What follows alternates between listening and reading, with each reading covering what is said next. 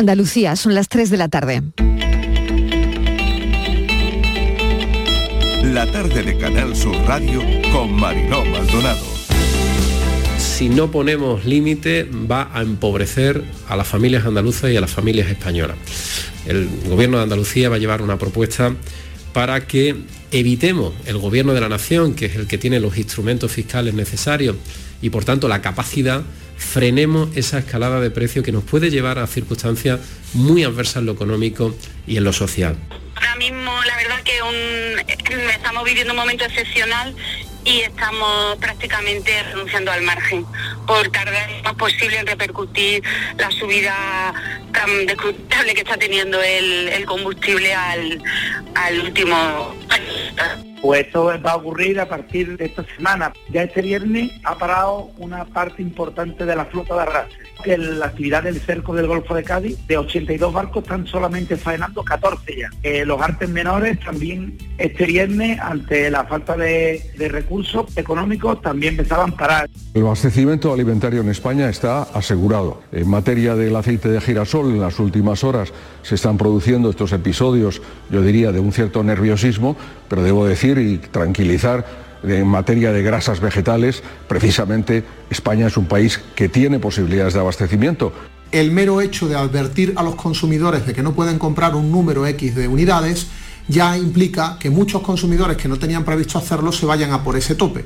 Y además aprovechando una coyuntura de elevadísimos precios, porque el sector está jugando a subir los precios, está incrementándolos con máximos históricos, esta idea toma forma y es necesaria porque ahora nos enfrentamos a eh, problemas de rupturas de stock como consecuencia de la guerra y por lo tanto será, como digo, eh, esa reserva estratégica la que eh, desarrollaremos en, los próximos meses para identificar cuáles son estos productos que necesitamos tener dentro de nuestra reserva en España. Hay una propuesta de incrementar la ayuda en 500 millones de euros más para las fuerzas de Ucrania.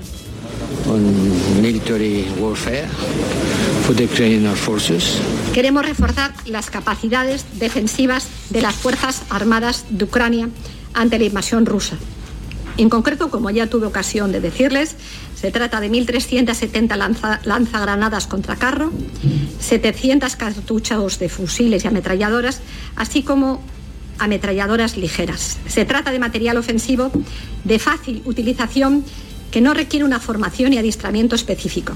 De esos menores que ya los traían en verano, que son los chicos normalmente de, Chernobyl, que se registren con la familia. Hay un protocolo de fiscalía de menores, primero registro policial, segundo ya se le informará que se le va a acoger por la familia a través de un informe de los servicios sociales, una situación nueva que va a ser una guarda policial, una guardia eh, transitoria de esos menores y se le va a autorizar, pero no lo pueden hacer por su cuenta y riesgo.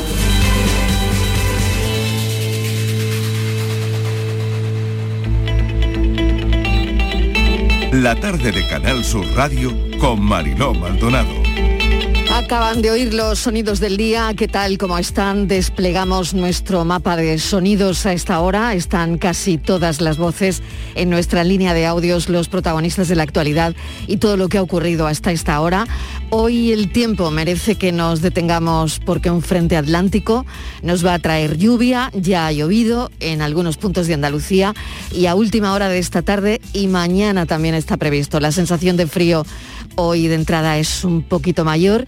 Tenemos un día más invernal, terminando la semana desde luego por el tiempo más contentos porque la sequía tampoco es nada fácil de gestionar. Así que si llueve, mejor que mejor, a ver si se activan más las nubes. De la guerra, Rusia ataca en el oeste de Ucrania y se aproxima a territorio de la Unión Europea y de la OTAN. Las fuerzas de Putin bombardean Lusk a 87 kilómetros de Polonia. Moscú ha anunciado que 16.000 combatientes de Oriente Próximo van a luchar en la guerra. Esta tarde llega a España un avión con 30 niños ucranianos enfermos de cáncer que van a ser tratados en nuestro país se han quedado sin tratamiento por culpa de la guerra. Serán atendidos en hospitales de Madrid, desde el Niño Jesús en La Paz, en el 12 de octubre, en el Gregorio Marañón. Les contaremos los detalles en un momento también. Hay niños con un proceso oncológico que van a venir a ser tratados a Andalucía.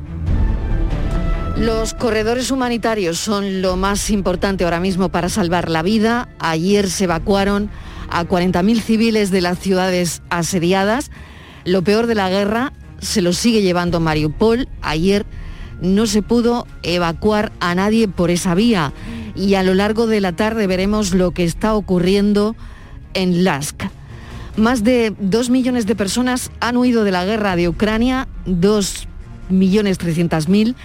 Hay tantas historias como vidas.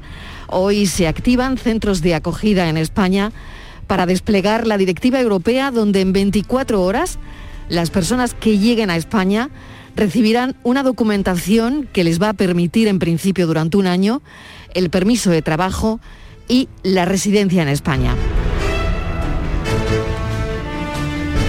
Las imágenes de las ciudades en Ucrania han cambiado. Hoy en las portadas de muchos diarios ucranianos vemos precisamente esa imagen que nos hiela el alma. Ucranianos tirando en una fosa común los cadáveres de las víctimas de la guerra. Si esa imagen estaba lejos de nuestro pensamiento, hoy está en las portadas de la prensa. Es como si la frustración de, de Putin se volcara de alguna manera contra los civiles en esas imágenes tan duras, tan durísimas que nos deja la invasión. Lo último, fíjense, lo último es la acusación de Rusia por la hipotética utilización de armas químicas biológicas que dice Rusia que Washington está fabricándole a Ucrania mm, para esta invasión, una guerra, como verán, paralela a la informativa, a la información que nos llega. Hoy Rusia lleva esto al Consejo de Seguridad de Naciones Unidas. Estados Unidos cree que esto forma parte de una campaña de los rusos para justificar la invasión. Luz de gas.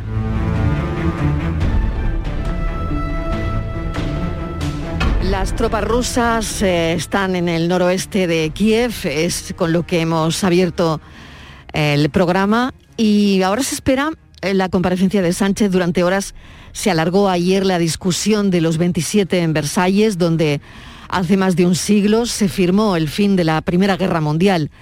En ese lugar simbólico, fíjense, ayer cinco horas de debate para que al final sepamos que Europa no va a acelerar los trámites para que Ucrania forme parte de la Unión, aunque sí le va a permitir participar en algunas reuniones para que la relación sea algo más estrecha. De momento no va a estar dentro de la Unión. Ucrania deberá dar los pasos previstos para formar parte de la Unión. Se abre el proceso, pero esto puede tardar años. Hoy ya saben que se han vuelto a reunir los jefes de la Unión, son días intensos, han sido dos días muy intensos. El debate de hoy tampoco ha sido nada fácil. La reunión de hoy era para discutir la respuesta económica y saber dónde se pone el dinero para este pulso con Putin. Dinero que en Europa eh, las empresas puedan seguir recibiendo para resistir el impacto de las sanciones y también se discute lo militar en esta crisis. Son muchos los retos que plantea la invasión de Rusia a Ucrania en Europa. Las consecuencias de esta guerra en el futuro inmediato, pues ahí están y también en el presente, consecuencias que se siguen reflejando en los paneles de los precios de las gasolineras, ya lo hablábamos ayer, sigue subiendo. Llenar el depósito de 50 litros cuesta 28 euros más que hace un año si es de gasolina y cuesta 32 euros y medio más si es de gasoil. La luz baja hoy 200 a 284 euros megavatio hora, pero fíjense, siete veces más que el viernes de hace un año. El IPC que hemos conocido hoy no incluye el efecto de la guerra sobre los precios, 7,8% en Andalucía, la inflación más alta desde los años 80. La semana que entra podría faltar el pescado en las lonjas porque la flota pesquera sigue amarrada a puerto en algunos puntos de Andalucía por el precio del gasóleo. Y de la pandemia, tal día como hoy, hace dos años, la Organización Mundial de la Salud definió el coronavirus como una pandemia. A día de hoy, Sanidad ya solo contará los casos graves de COVID. La información pasa a ser diaria, de ser diaria a comunicarse dos días por semana. Pero hoy la revista The Lancet ha publicado el número de fallecidos en la pandemia eh, que triplica al oficial, 6 millones de fallecidos en el mundo, pero según esta prestigiosísima revista científica, son 18 millones de personas en el mundo quienes no han superado la COVID-19. ¿Qué ha hecho la revista The Lancet? Bueno, pues ha utilizado un novedoso modelo estadístico que le ha llevado a esa cifra, que le ha llevado a esa conclusión. Analiza 191 países comparando los datos desde el año 2010 hasta el año 2021. Comparan la mortalidad de esos años con los últimos. Las tasas más altas están de muertes por coronavirus en Europa del Este, en África y en América Latina. La verdad es que no hay día que no tengamos historias de solidaridad en Andalucía que contar con testimonios de mucho valor. Vamos a recoger algunas de ellas ahora mismo y con todo esto, que no es poco, les damos la bienvenida a la tarde.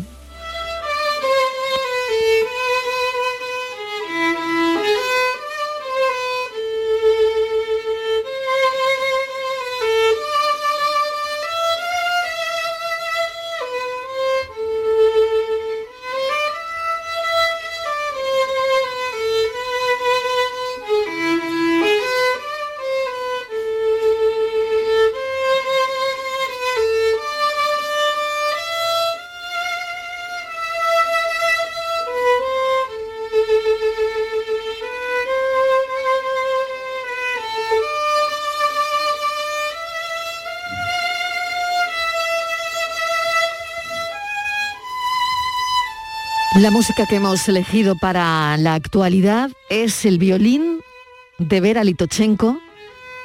Ya es la violinista del sótano que da esperanza a Ucrania con su música. Es una melodía suave, como oyen, la de la violinista del sótano. Es una canción de cuna para un niño refugiado en el oscuro sótano de un edificio de apartamentos en la ciudad asediada de Yarkiv.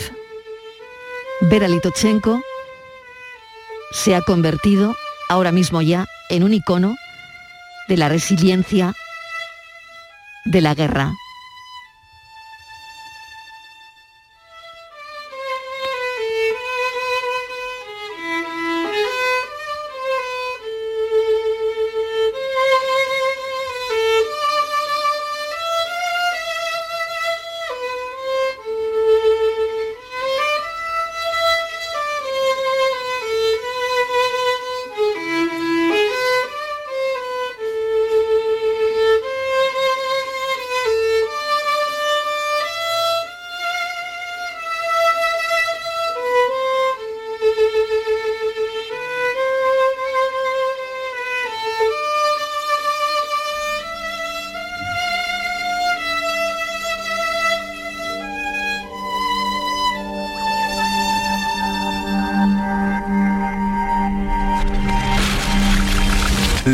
De Canal Sur Radio con Mariló Maldonado.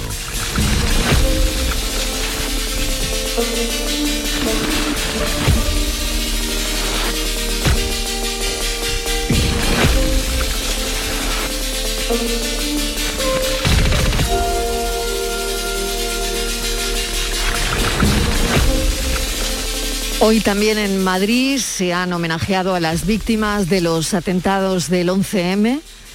Hoy se han cumplido 18 años.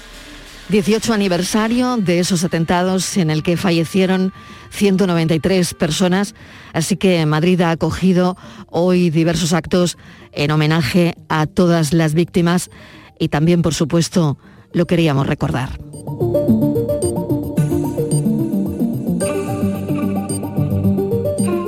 Que no tengamos una historia de solidaridad que contar, lo llevamos haciendo desde luego desde que empezó la invasión rusa en Ucrania con testimonios de muchísimo valor.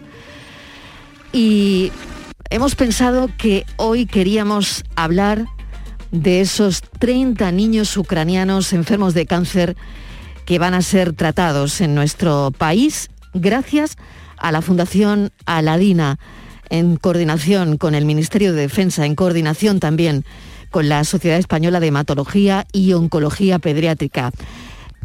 Estíbaliz Martínez, mesa de redacción, vamos a dar más datos a los oyentes sobre esta coordinación.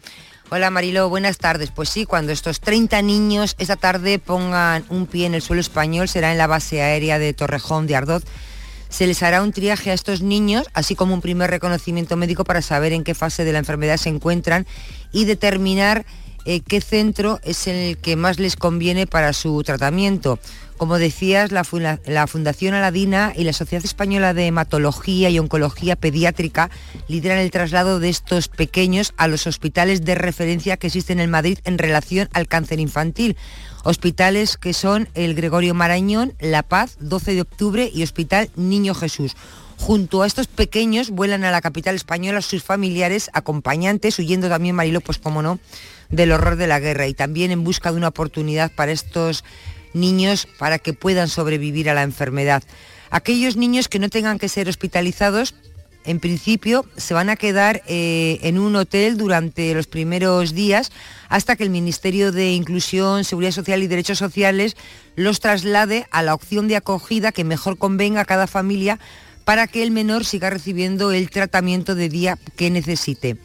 Este vuelo que estamos esperando, que trae a 30 niños, es solo el primero de cuatro vuelos previstos para evacuar desde Polonia a 100 niños ucranianos que podrían ser atendidos en otros hospitales, en este caso sería de Barcelona, de Valencia, de Alicante y de Sevilla.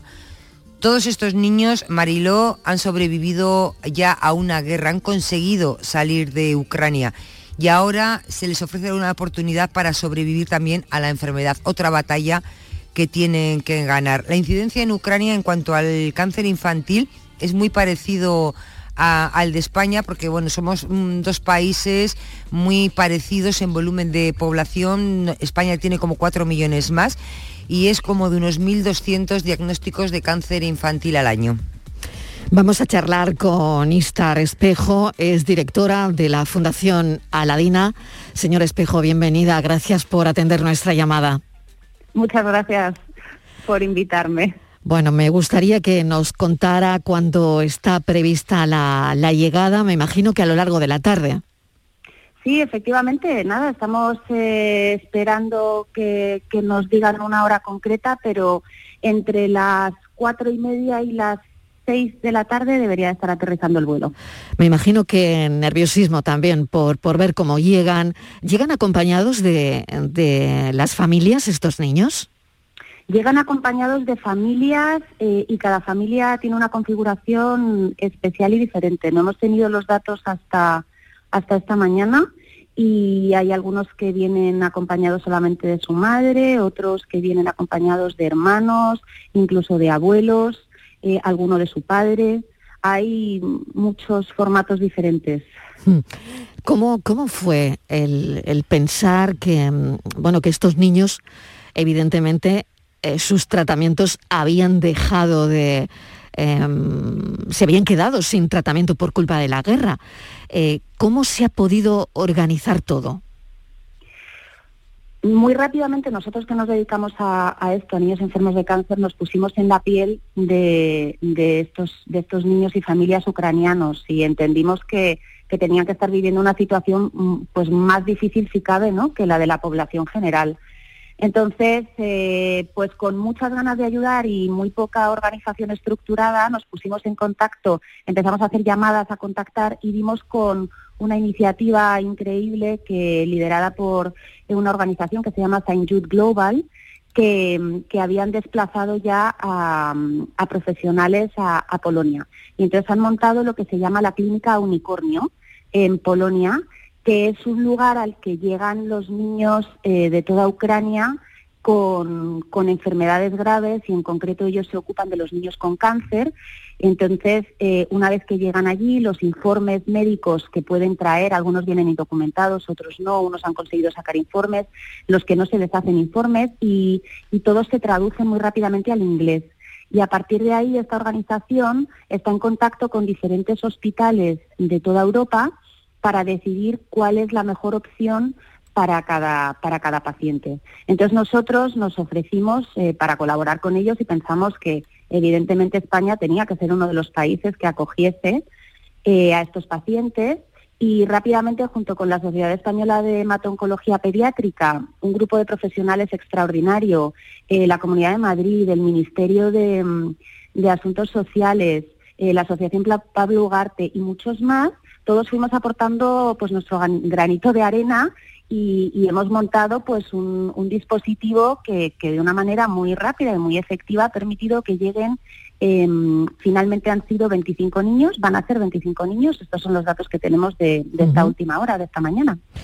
25 niños, señora Espejo, que llegan, no lo sé cómo, con, llegan con informes médicos, llegan con los tratamientos que se les estaba dando, o, hay que empezar desde cero, no, desde aquí. No, llegan, llegan, llegan con información. Os digo, han hecho un gran, excelente trabajo en Polonia y, ha habido una coordinación entre, entre los profesionales médicos a nivel internacional, una, una gran coordinación. Entonces llegan con información, se ha predeterminado qué pacientes van a ir a cada centro, se les está esperando, se les hará un chequeo y se evaluará que, quiénes tienen que quedar ingresados y quiénes no.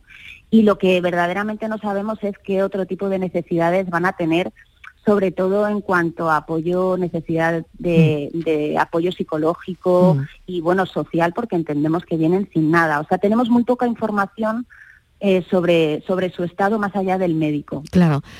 Imagino que ahora, en cuanto lleguen esos 25 niños, bueno, pues se van a encargar de todo, de todo lo que nos está contando, incluso de ese apoyo psicológico, porque es tremendo eh, vivir un proceso oncológico para ellos y para los familiares.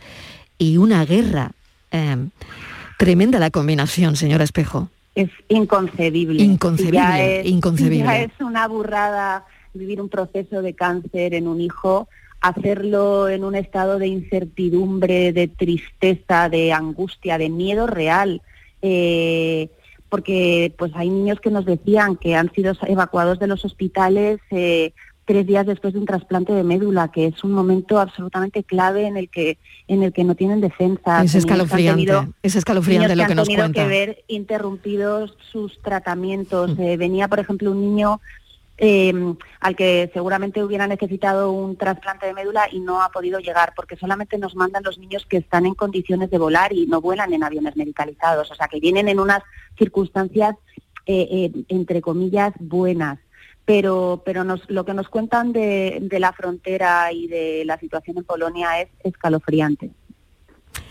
Me quedo sin palabras, sinceramente, me quedo sin palabras. O sea, niños que a tres días, o sea, en, el posoperatorio, en el posoperatorio de un trasplante de médula, los han sacado de los hospitales, ¿no?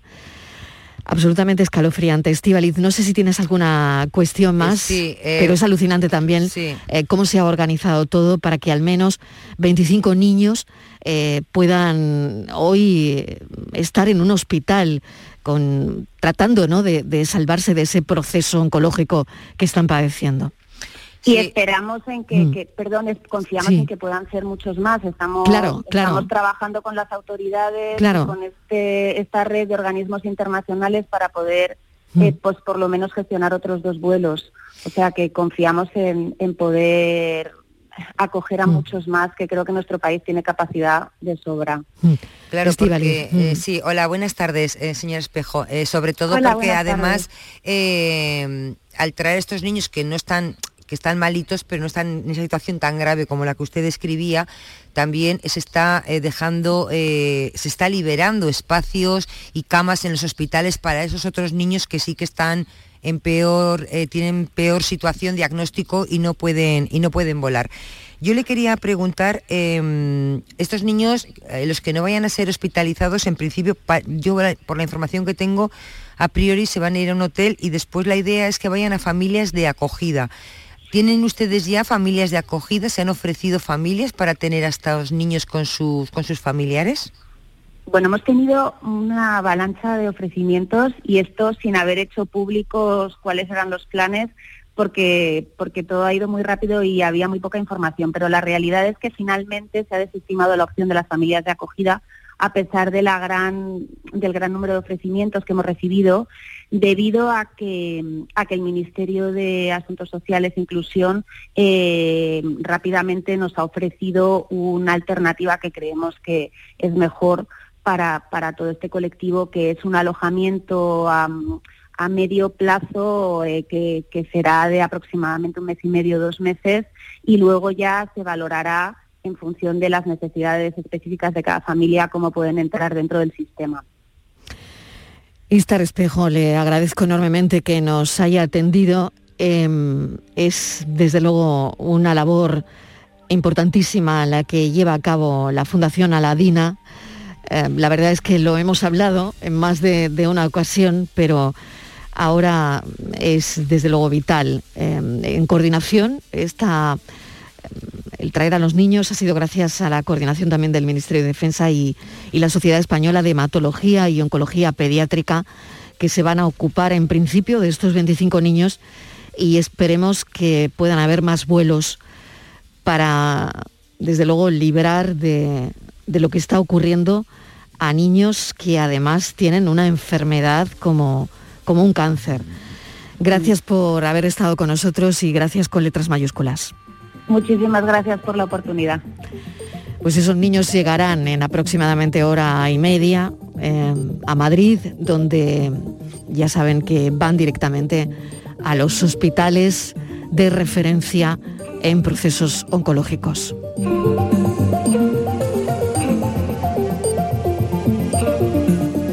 No hay días sin hablar de solidaridad desde que empezó todo esto, desde que empezó la guerra en Ucrania. Cuatro particulares han puesto en marcha una iniciativa para enviar un gran convoy a Ucrania, el viaje de ida para llevar material humanitario y el de vuelta para traer a personas. Estivaliz. Sí, Marilo, esos cuatro particulares, mm, como muchísima gente de Andalucía, que dicen, ¿qué puedo hacer? Bueno, pues hay que hacer algo. Y entonces se han puesto manos a la obra, Marilo, y claro, se han tenido que apoyar, han tenido que buscar el soporte y el asesoramiento de una ONG porque pues no, no sabían, querían hacer algo pero no sabían cómo y se han puesto, bueno, pues con SOS Ayuda Sin Fronteras. Es una ONG que está formada por bomberos, por policía y otros profesionales de emergencia. Es una ONG que se creó con la intención de dar respuesta inmediata en catástrofes o en cualquier parte del mundo cuenta con personal muy especializado y tiene 17 años de experiencia. Bueno, pues juntos, estos cuatro particulares andaluces, junto con esta ONG, Mariló, van a iniciar un trayecto, quieren eh, acumular toda la ayuda que sea necesaria, todas las furgonetas. Eh, un trayecto que va a durar una semana, serán tres días para recorrer 300, 3.600 eh, kilómetros y otros tres días de vuelta. Y lo van a hacer con furgonetas, perdón, una vez, Mariló, que lleguen, que tengan eh, las furgonetas, eh, cuando lleguen allí, hay entidades ucranianas que ellas son las que les van a decir qué personas pueden traer a España, cuál es el perfil. Ellos irán allí con material, con ayuda humanitaria y volverán con gente. Cuando lleguen aquí, la propia ONG eh, va a ir llevando a estas personas, a estos ucranianos, a familias de acogimiento porque esta ONG Ayuda Sin Fronteras tiene una bolsa de familias españolas dispuestas a acoger. ¿Qué necesitan? Que esto es lo importante. Bueno, necesitan furgonetas que sean vehículos mixtos para transportar mercancía para ir y personas para volver, de menos de 3.500 kilos, que aunque tengan un tiempo, es decir, que tengan unos años, pero que no tengan un consumo exagerado y hagan echado los cálculos y una diferencia, Mariló, entre una furgoneta con mucho consumo y otra, pues fíjate, puede haber una diferencia de gasolina hasta de mil euros. ¿Por qué quieren furgonetas? Porque han preguntado y el alquiler de una furgoneta son 1.600 euros. También necesitan donaciones que pueden hacer a través de la cuenta de SOS Ayudas Sin Fronteras. Tenemos un teléfono que luego si quieres damos por si quieren colaborar o pedir cualquier tipo de información. Claro que sí, Y con ellos está colaborando la asociación también, además de todo esto, la Asociación Pro Guardia Civil y el Colegio de Abogados de Sevilla. De esto de momento, pero se está sumando muchísima gente porque lo que quieren es enviar muchísimas furgonetas. Vamos a charlar con Pedro Suárez, uno de los cuatro particulares que ha organizado esta iniciativa. Pedro, bienvenido. Hola, buenas tardes. Bueno, que, mm, ¿cuál es la, la situación? Cuéntanos, Pedro. Eh, pues ante todo darte las gracias por darnos acogida a la iniciativa que hemos tenido y básicamente ha sido a raíz de las noticias que nos llegan de Ucrania, pues la inquietud de cuatro particulares que decidimos hacer algo, por, por no quedarnos en actitud pasiva ante esta desgracia, porque nunca se sabe si te puede llegar a pasar ¿sí o no. Y entonces no, gracias a nuestro contacto, pues decidimos hacerlo, acogernos a, a esta ONG, no solo por darle una, un- una credibilidad, sino también por la, la, la logística y la experiencia que tienen. De eso solamente necesitamos el hecho de la ayuda económica y la posibilidad de que alguien eh, nos pueda ceder una furgoneta o empresa que se dediquen al alquiler de furgoneta que no la pudieran ceder, porque es que el resto del operativo ya está previsto. Tenemos cerca de 300 cajas ya presentadas, preparadas para cargar, listas para cargar, tanto para de ropa, material de higiene personal, alimentos, todo únicamente para cargarlas en las furgonetas. Y tenemos ya toda la logística y también burocrático para aquellas familias que, que serían recogidas en la frontera para traerlas aquí en España, porque también tenemos ya un listado importante de familias de acogida. Entonces, solamente nos queda el, detalle económico y el detalle de, la, de las furgonetas para hacerlo. Y como dicha ONG tiene tantísima experiencia al respecto, pues creímos que era lo más factible por ser, porque también nos corre muchísima prisa por, por porque las noticias que nos llegan de allí es que como, eh, como en la circunstancia de la guerra eh, y el avance eh, de las tropas rusas en un cualquier momento puede hacer caso de que la frontera quede cerrada, pues claro, vamos con esa premura porque eh, ir para allá en furgoneta puede pasar alrededor de unos tres días aproximadamente. Después a la vuelta, cuando lleguemos a España, si hay que distribuir a las familias, pues yo que sé, en cualquier punto de la geografía, también es un, un periodo de, de tiempo que hay que estar en carretera, pero sobre todo el hecho de que nos presiona más el que no nos cierren las fronteras y sea imposible acoger a, a personas necesitadas. Esa Claro, es la idea. es la idea. Claro, todo esto tiene que estar canalizado con una ONG. Exactamente. Es lo importante y me vas a permitir que salude al presidente de SOS Ayudas Sin Fronteras, Javier Rivas. Javier, bienvenido. Ah, buenas tardes. Bueno, estábamos hablando con Pedro Suárez que prácticamente eh, toda la logística está ya. Ahora necesitamos saber qué es lo que hace falta. Bien, como ha dicho Pedro, ahora mismo lo que nos hace falta es el soporte económico y el de transporte. Lo demás lo tenemos prácticamente eh, amarrado.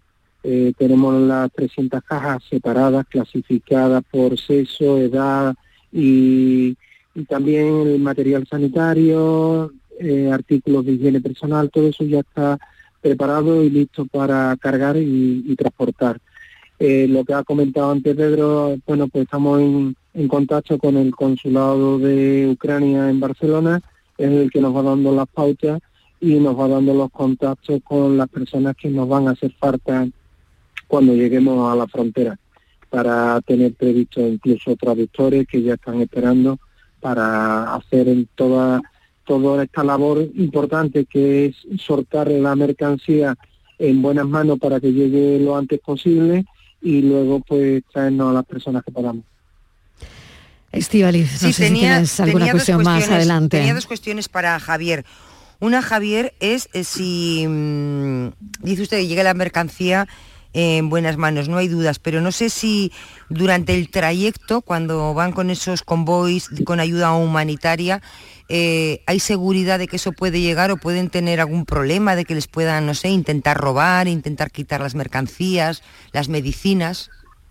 Bueno, eh, es poco probable. Eh, es poco probable porque vamos por territorio europeo y no vamos a pasar fronteras en conflicto. Por lo tanto, es poco probable que, intenten asaltar el, convoy.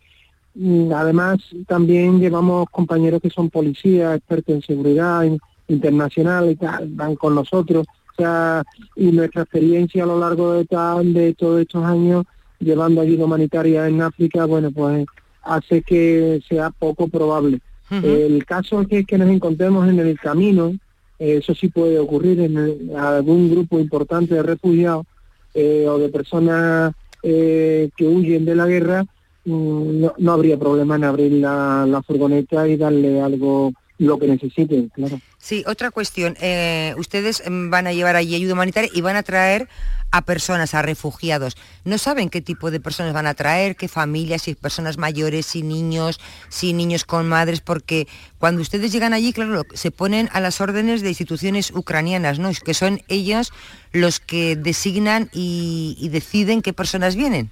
¿Eso cómo funciona? ¿Cómo va? ¿Cómo está organizado? En este, en este caso vamos a través de la embajada, tendremos contacto con el embajador y el embajador ya nos dará eh, dónde y cómo recoger a las personas, ¿vale?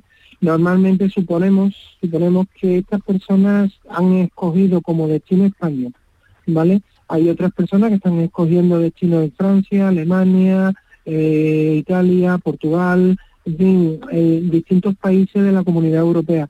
¿Por qué? Porque tienen familiares o conocidos en estos países. Recordar que venimos de esos niños que venían antiguamente para pasar el verano en un entorno saludable de, mm, de aquella Chernobyl, aquella catástrofe nuclear, bueno, pues ahora son adultos, son personas y tienen unos vínculos importantes con, con los españoles. Entonces supongo que serán esas personas, ese, grupo de personas, la que la Embajada de Ucrania en Barcelona nos tenga preparada. Pues le voy a agradecer enormemente a Pedro Suárez y Javier Rivas que nos hayan atendido. Muchísima suerte. Y es verdad que cada día nos estamos encontrando con cientos de historias solidarias. Pedro Javier, mil gracias. Muchas gracias y buenas tardes. Vecinos de Guadiaro van camino de Varsovia de Guadiaro en, San Roque, en, Cádiz, ha sido un viaje absolutamente espontáneo. No sé por dónde van, pero vamos a llamar a, a, Ruth, que va de copiloto en una furgoneta ahora mismo, que conduce José Bezares. Ruth, bienvenida, ¿qué tal? Hola, buenas tardes. Ruth, ¿por dónde vais?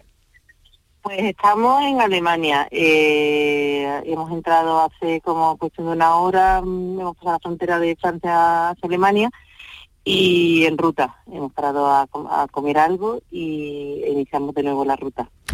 Ruth, ¿qué piensas encontrarte allí? Porque seguro que has tenido comunicación con algunas personas que vienen de vuelta. Es verdad que mm, cuando hablamos con vosotros y vais de camino, hay una sensación y un tono de voz diferente al que tenéis a la vuelta, la verdad. Pues la verdad que nosotros estamos muy nerviosos porque mm. estamos en contacto con una asociación de aquí de España que son los que tienen el enlace eh, allí en Polonia, en Varsovia, y ellos no, nos están indicando mm, pues los pasos a seguir, nos están nos, nos dicen que nos hagamos el cuerpo, que la situación ha empeorado mucho y que nos vamos a encontrar una situación muy desagradable y que nos va a impactar. Que estemos preparados psicológicamente porque hay ahora mismo están durmiendo en el suelo. Que más que ya ropa que tienen bastante, que nos equiparáramos, eh, nos equiparamos con, con cerillas y mantas porque duermen en el suelo. Nosotros nos llevábamos, porque ya le dijo que esto fue imprevisto y, mm. salimos con lo que nos dieron en una tarde, vamos a parar en un decalón porque el pueblo de San Roque y de Guadiaro y alrededores se está volcando desde que se enteraron que estamos viniendo y están haciéndonos visum para ayudarnos en el viaje, en el transporte y con donaciones particulares, todo de particulares, pues nos, va, nos están pagando prácticamente el viaje y, y con lo que nos, mm, el dinero que nos va a sobrar vamos a comprar cerillas para dejarlo allí a los refugiados que se quedan. ¿Cómo ha sido, Ruth? ¿Cómo, cómo ha sido el coger una furgoneta em, y decir, bueno, me, tengo que ir a ayudar? ¿Cuál ha sido esa... Pues ¿qué, qué te ha desencadenado? ¿Ha sido, ¿Ha sido una imagen? ¿Ha sido todo lo que está pasando? Eh, Fue la iniciativa de José Bezares. Él llevaba pensándolo dos semanas, contactando por Facebook con alguna asociación que le guiara, porque era estremecedor lo que se ve en la tele. Y nosotros nos entramos la tarde anterior, mi pareja y yo, y decidimos acompañarlo. Pues porque no podemos hacer nada más, es decir, ahora mismo lo único, que- un granito de arena podemos aportar los humanos para ayudar a este pueblo que está siendo devastador. Y eh, surgió, y bueno, esto el miércoles para el jueves, él lo tenía pensado, a lo mejor no el día espontáneamente de salida, pero eh, nos pusimos en marcha y aquí estamos, llega en camino de Varsovia. Estivaliz. Hola Ruth, buenas tardes. Eh, vais a, a Varsovia, vais a traer no sé cuántas personas, creo que como nueve, ¿no? En- serían en las dos furgonetas. ¿Y no sabéis a quién? Bueno, allí la, la mujer de José y um, Sonia, que es una amiga, y algunos colaboradores más, eh, están esperando a que le digamos quiénes vienen, porque sí que es cierto que la población se está volcando y está ofreciendo habitaciones y estancia para ellos, pero no sabemos ahora, mismo cuántas familias son, si son dos familias, son tres, eh, cuántas madres, cuántos niños, y una vez que lleguemos allí, mm, no digamos no seleccionen que se quieren venir con nosotros pues ya en el camino de vuelta con la logística que tenemos allí en Guadiaro ellos pues pondrán en nos esperarán para darle cobijo a estas familias Pues mucha suerte, nos eh, quedamos en contacto. De verdad es que es increíble la solidaridad y, y tenemos todos los contactos, los teléfonos de todas las personas, de los andaluces que, bueno, es que están haciendo cosas, ¿no?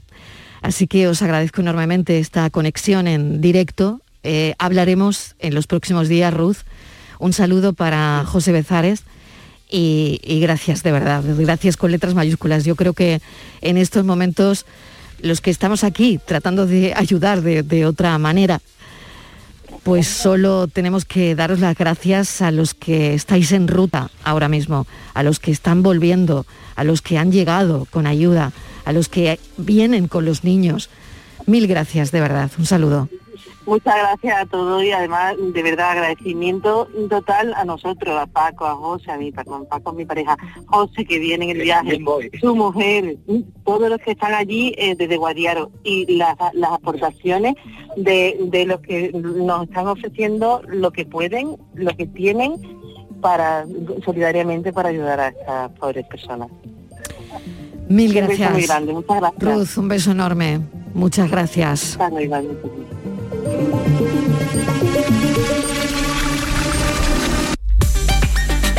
A esta hora está compareciendo Pedro Sánchez, el presidente del Gobierno, mensaje conjunto de unidad y reproche a la acción bélica de Rusia. Eso es lo que está contando. Elevar la inversión en el capítulo de defensa, abordar cuestiones como la compra conjunta del suministro de gas. Esto es lo que se ha hablado en Versalles hay que elevar también el PIB al 2%, el PIB destinado a defensa. Eso es lo que está comentando en comparecencia. Eh, van a cumplir con los planes de defensa de la OTAN. Van a defender a las industrias para que los ciudadanos no sean rehenes energéticos de Putin. Y también habla de un plan dinámico para personas consumidores vulnerables. Compareciendo a esta hora Pedro Sánchez, el presidente del Gobierno. La tarde de Canal Sur Radio con Mariló Maldonado. También en nuestra app y en canalsur.es. Canal Sur Radio, Sevilla. Yo ya no pago por mi consumo y digo chao, digo chao, digo chao, chao, chao, a tú lo mismo. Vente conmigo, nuestro petróleo es el sol. Leques fotovoltaicas Dimarsa y despreocúpate de la factura de la luz. Dimarsa.es. Vuelve Film Symphony Orchestra con su nueva gira Fénix. Un apasionante espectáculo con el que resurgirás de tus cenizas. Un emocionante viaje musical a través de las mejores bandas sonoras de todos los tiempos. 18 de marzo, Fibes, Sevilla. Ya a la venta en filmsymphony.es. Ha sido un buen día, así que pides una pizza, metes la caja en el contenedor azul y su cartón se transforma en algo nuevo, como una caja de galletas de alguien que ha tenido un buen día, y recicla la caja y su cartón se transforma en algo nuevo, como una caja de galletas. Cuando reciclas, formas parte de un mundo que no deja de girar. Recicla más, mejor, siempre. Lipasan y Ecoembes. Volvemos a disfrutar de lo clásico, la clásica reunión, el clásico abrazo y ahora por fin el Salón de Vehículo Clásico. Sevilla Classic Gas vuelve a Fibes el 19 y 20 de marzo con la mayor exposición de modelos históricos, compraventa entre particulares, recambios, exhibiciones, monográficos y mucho más. No esperes más, ven a Sevilla Classic Gas en Fibes el 19 y 20 de marzo, sevillaclassicgas.com. ¿Tienes una agua limpia o cualquier aparato del hogar que no funciona? Pues en Quality Hogar somos los únicos que lo reparamos con piezas y recambios originales. O lo que prefieres es cambiar tu agua limpia o tu vaporeta antigua por una nueva. En Quality Hogar puedes hacerlo con las mejores condiciones y financiación. Llama ahora y pide tu presupuesto gratuito y sin compromiso. Llama al 937-078-068. 937-078-068. Aqualimpia es marca registrada de Quality Hogar, tu servicio técnico de confianza. Llámanos.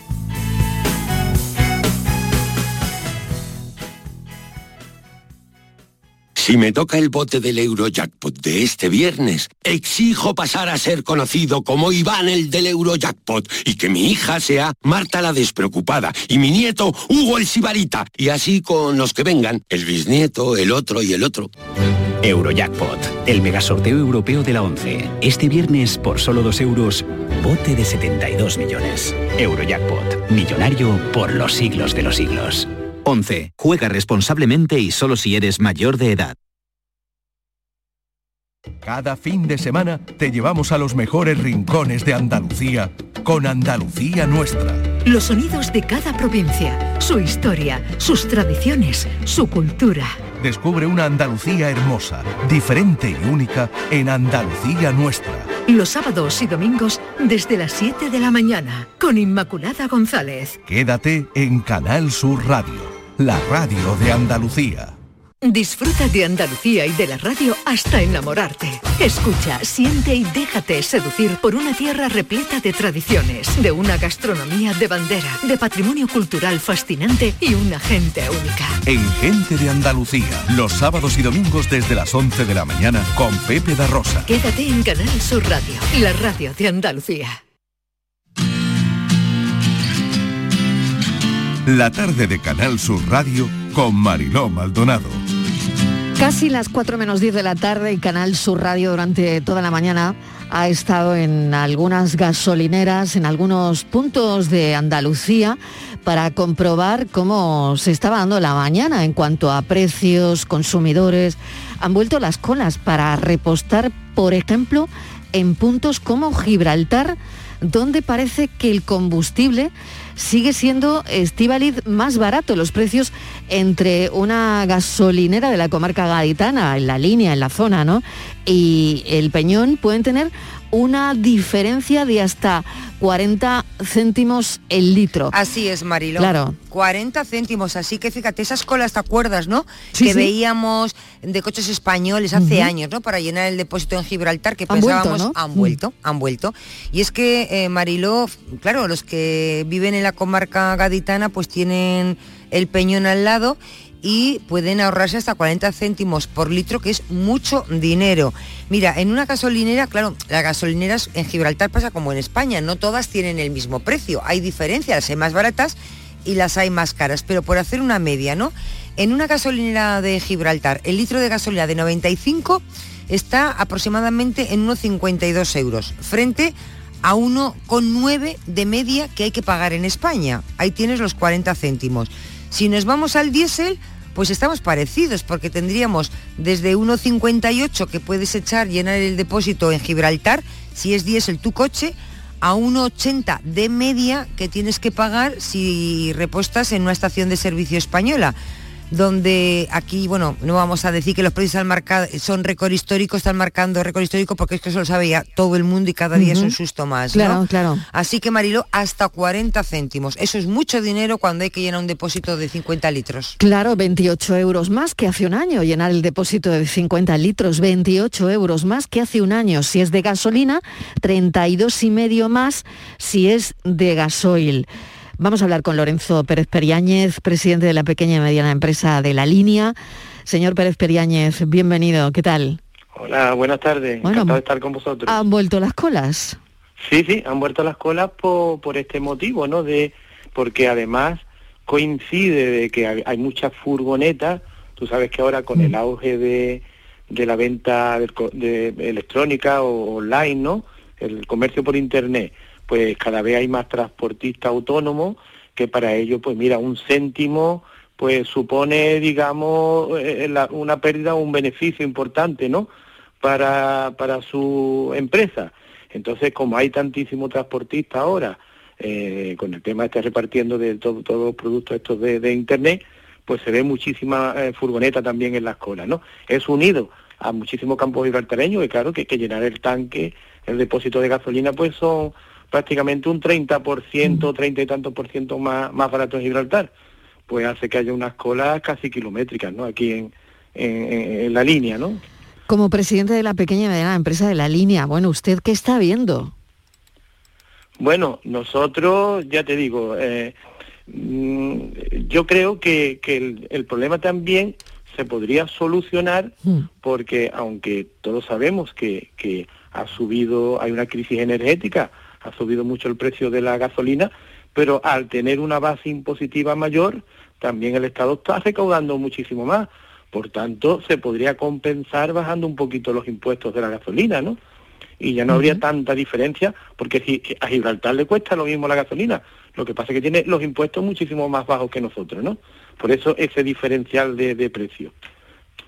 Pero bueno, es una decisión que, tiene que tomar el gobierno. Claro, eso, eso justo le iba a preguntar, ¿no? Porque todo el mundo dice, ¿cómo es posible que en, medio kilómetro la gasolina tenga esa diferencia? Claro, por, usted lo acaba de decir, ¿no? Por los impuestos que tiene Gibraltar y los impuestos que tiene que tiene España.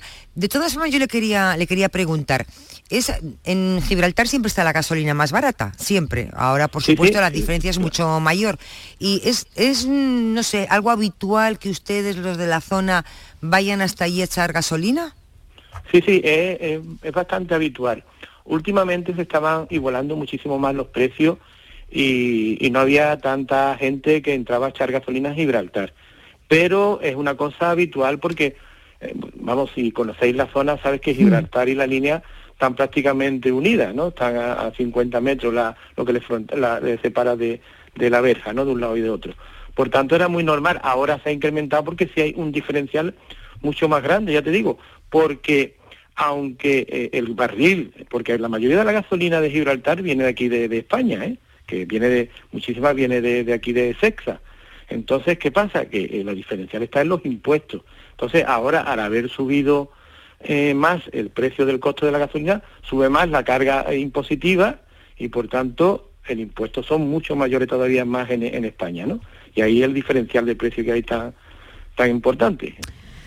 Pues bueno, seguiremos pendientes de, de, todo esto. Lorenzo Pérez Periáñez, mil gracias y un saludo. Cuídese mucho. Venga, muchísimas gracias. Hasta ahora, seis minutos para llegar a las cuatro en punto de la tarde y vamos con la foto del día. Virginia Montero, ¿qué tal? Hola, buenas tardes. La imagen de hoy es la propuesta por Cristina Kickler, fotoperiodista de la agencia Frank Press en Andalucía. También ha colaborado con la agencia internacional Associated Press y con publicaciones nacionales como El País, El Diario Vasco o El Periódico de Cataluña. Su trabajo como corresponsal gráfica le permite exportar a todo el mundo la cultura y las tradiciones de Andalucía, la tierra de su padre y donde ha vivido desde los 15 años. Ha sido galardonada con el Premio Andalucía de Periodismo en 2020 por su fotografía Rocío Chico, tras traslado de la Virgen del Rocío, realizada para la agencia France Press y publicada en El País. Y ya saben nuestros oyentes que pueden ver la foto del día en nuestras redes sociales, en Facebook La Tarde con Mariló Maldonado y en Twitter arroba La Tarde Mariló. Buenas tardes. Como foto del día he elegido una trilogía de imágenes pertenecientes al reportaje realizado por la fotógrafa portuguesa de la agencia France Press, Patricia de Melo Moreira. Refugiados ucranianos saludan desde un autobús después de llegar a bordo de un avión fletado por la ONG portuguesa Refugiados de Ucrania, UAPT, y con el apoyo del gobierno portugués. Al menos 2,2 millones de personas han huido de Ucrania y Portugal ha recibido ayer a 260 refugiados. La solidaridad de nuestros vecinos portugueses los han acogido en el Estadio Municipal de Leiria, habilitando los palcos en habitaciones y creando áreas sociales y recreativas. Las imágenes de la fotógrafa Patricia de Melo Moreira hablan por sí solas. Yo me estremezco con las expresiones de sus caras, agotadas, asustadas y esperanzadas al ser rescatadas del horror. Hoy quiero quedarme con la sensación esperanzadora de que la humanidad va a hacer todo lo posible por no permitir más asesinatos políticos. Salud. Fotoperiodistas que eligen su imagen del día. Estos son nuestros teléfonos 95 1039 105 y 95 1039 16. Y hoy con nosotros nuestro experto Rubén Candela. Rubén, bienvenido, es nuestro asesor fiscal. ¿Qué tal, Rubén? Bu- buenas tardes, familia. Pues bien, aquí siendo testigo de todo lo que está pasando. Bueno, ¿y, y qué piensas, Rubén? Pues la verdad es que no sé qué pensar. Hay, no sé quién decía aquello de que el primer, la primera víctima de la guerra es la verdad, y ahora te quedas siempre con la duda de si te estarán colando un cuento, te estarán contando un- una trola, o yo qué sé, ya no sabes qué pensar, ni a quién creer, ni lo que, lo que sí es, es cierto, y eso no, no, no es cuestión ya de creer que, que es una barbaridad, una masacre, lo que están haciendo allí estos señores, ¿no? Virginia, vamos con el tema de hoy, que creo que tenemos llamada, ¿no? Sí, vamos a resolver, si os parece, para empezar. Buenas tardes, Rubén. Hola, Vamos buenas a tardes. Resolver la duda que nos planteaba un oyente.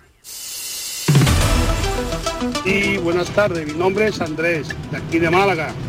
Un saludo para todos. Quisiera hacer una pregunta. Yo recibir una cantidad de 250 euros en base de dieta hace ya tiempo y la regularizo todos los años. Pero ahora bien, el señor Rajoy sacó que había algunas dietas cotizables. Mi pregunta es la siguiente. Esos 250 euros que me dio la empresa en su día, ahora cuando me quitan el IRPF de esas dietas que son cotizables, ¿qué pasa con el total de los 250 euros? A ver, Rubén, ¿qué se te ocurre que puede pasar? A ver. Vamos a ver, es que no sé si este hombre cobra 250 euros de dietas al año como por algún concepto. A ver, las dietas están exentas de IRPF, pero no porque lo eh, fijara el señor Rajoy, yo creo que eso es desde el inicio de los tiempos, posiblemente desde el año 78. Eh, hay una cantidad que se deja, se dice la ley, que se dejan exentas de IRPF los gastos de, de locomoción y los normales de manutención y estancia eh, fuera del, municipio donde trabajo. Es decir, mi empresa me manda a mí a hacer un trabajo a Granada y me puede pagar, eh, son deducibles los gastos que me pague, tanto en concepto de locomoción como de manutención. Y se entiende que de manutención están exentos, si se pernocta fuera del municipio, hasta 53 euros diarios. De manera que si esos 250 euros corresponden a cinco días o más, pues estarán totalmente exentos. Si fueran 250 euros por haberse desplazado un solo día, pues iban a estar exentos 53 y el resto tributaría. O sea que hay que tener en cuenta esos detalles, ¿no? A la hora de... Claro, claro, si se, se pernocta, 53 euros. Y si no se pernocta, la mitad, 26 y pico. Muy bien, bueno, pues me queda un minutito, así que no vamos a adelantar otros temas, o podríamos adelantarlo para la semana que viene, Para la semana que viene, pues pensábamos hablar de criptomonedas, Mariló, Anda. que, que Pues me- están muy me de parece un actualidad. tema muy interesante. Sí, están muy de actualidad y bueno, hay que hablar también un poco de, del- de esas intenciones de Hacienda de controlar las criptomonedas y bueno, y cómo afectan a la fiscalidad. Claro.